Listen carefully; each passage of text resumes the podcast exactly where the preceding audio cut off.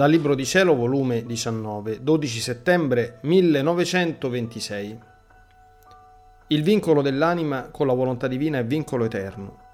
L'umanità di nostro Signore possiede il regno della divina volontà, tanto che tutta la sua vita da essa dipendeva.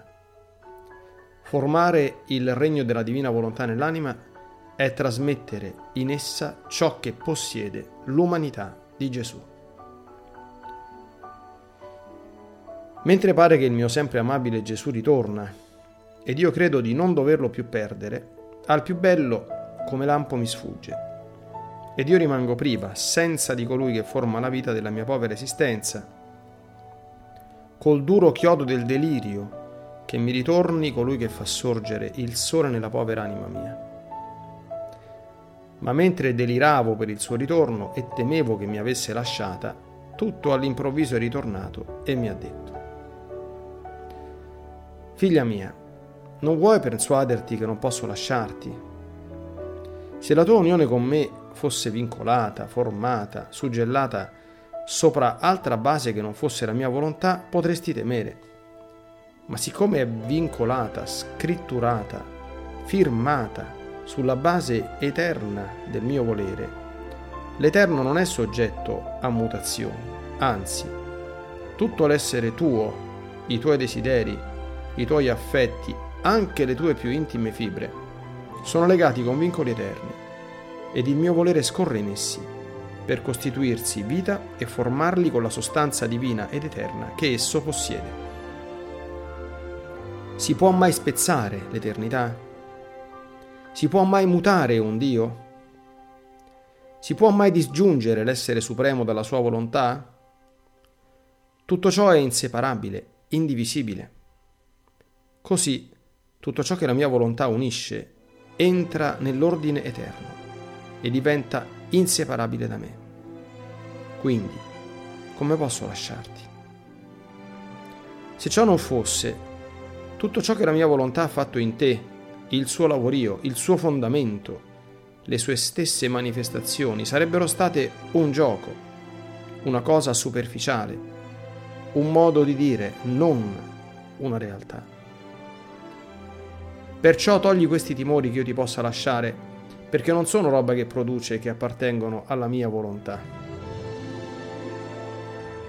Essa è fermezza e vincolo indissolubile.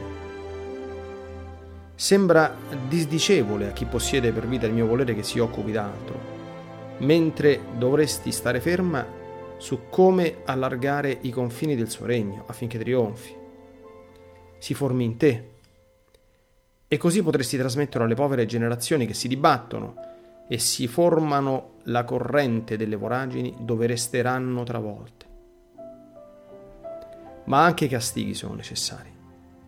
Ciò servirà a preparare il terreno per fare che il regno del Fiat Supremo possa formarsi in mezzo all'umana famiglia. Perciò molte vite scompariranno dalla faccia della terra, che saranno di ostacolo al trionfo del mio regno. Perciò molti castighi di distruzione avverranno, altri ne formeranno le stesse creature per distruggersi l'una l'altra. Ma ciò non deve preoccuparti. Prega piuttosto che il tutto avvenga per il trionfo del regno del Fiat Supremo. Detto ciò, è scomparso, onde io mi sono occupata nel fare il mio solito giro nella volontà suprema. La sua luce tutto mi faceva presente, tanto tutto ciò che ha fatto nella creazione, come quello che ha fatto nella redenzione.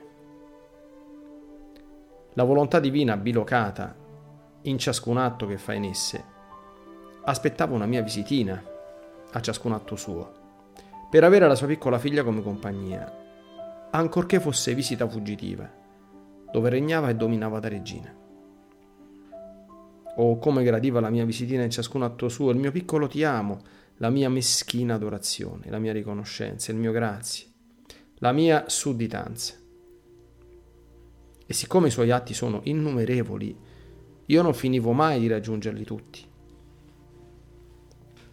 Onde essendo giunti negli atti della redenzione, il mio dolce Gesù si faceva vedere piccolo bambinello, ma tanto piccolo da potersi rinchiudere nel mio petto.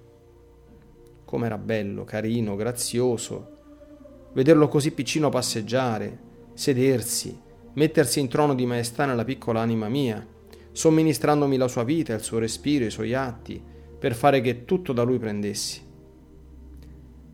Ma mentre lo vedevo in me bambinello, nel medesimo tempo è venuto anche crocifisso. Era tanta la tensione delle sue membra che si potevano numerare tutte le ossa e i nervi, uno per uno.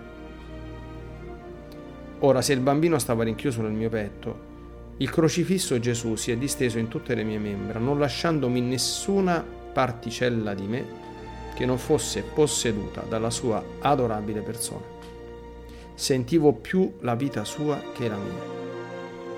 Onde, dopo essere stata qualche tempo in questa posizione con Gesù, mi ha detto: «Figlia mia, la mia umanità possiede il regno della mia volontà, tanto che tutta la mia vita da essa dipendeva. Sicché col dipendere da essa, io avevo l'intelligenza del supremo volere, il suo sguardo, il suo respiro, il suo operare, i suoi passi, il suo moto e palpito eterno. In questo modo formavo il regno del Fiat supremo nella mia umanità, la sua vita e i suoi beni. Vedi dunque che significa formare il suo regno in te. Devo trasmettere in te ciò che possiede la mia umanità, la quale ti somministrerà il suo pensiero, il suo sguardo, il suo respiro e tutto ciò che posseggo per la formazione di esso. Vedi quanto amo questo regno. Metto a sua disposizione tutta la mia vita, le mie pene, la mia morte, come fondamento, guardia, difesa e sostegno. Non lascerò nulla di me che non servirà a mantenere in pieno vigore il trionfo e l'assoluto dominio della mia volontà. Perciò non ti meravigliare se vedi in te come ripetersi diversi gradi della mia età e delle mie opere. E ora mi vedi bambino, ora giovane, ora crocifisso. È il regno del mio volere che sta in te, tutta la mia vita si schiera dentro e fuori di te a guardia e a difesa del mio regno. Perciò sii attento e quando qualche timore ti assale, pensa che non sei solo, ma che hai in aiuto tutta la vita mia per formare questo mio regno in te e costantemente segui il tuo volo nell'unità della luce suprema della divina volontà. Io ti aspetto per farti le sorprese di ritorno, per darti le mie lezioni».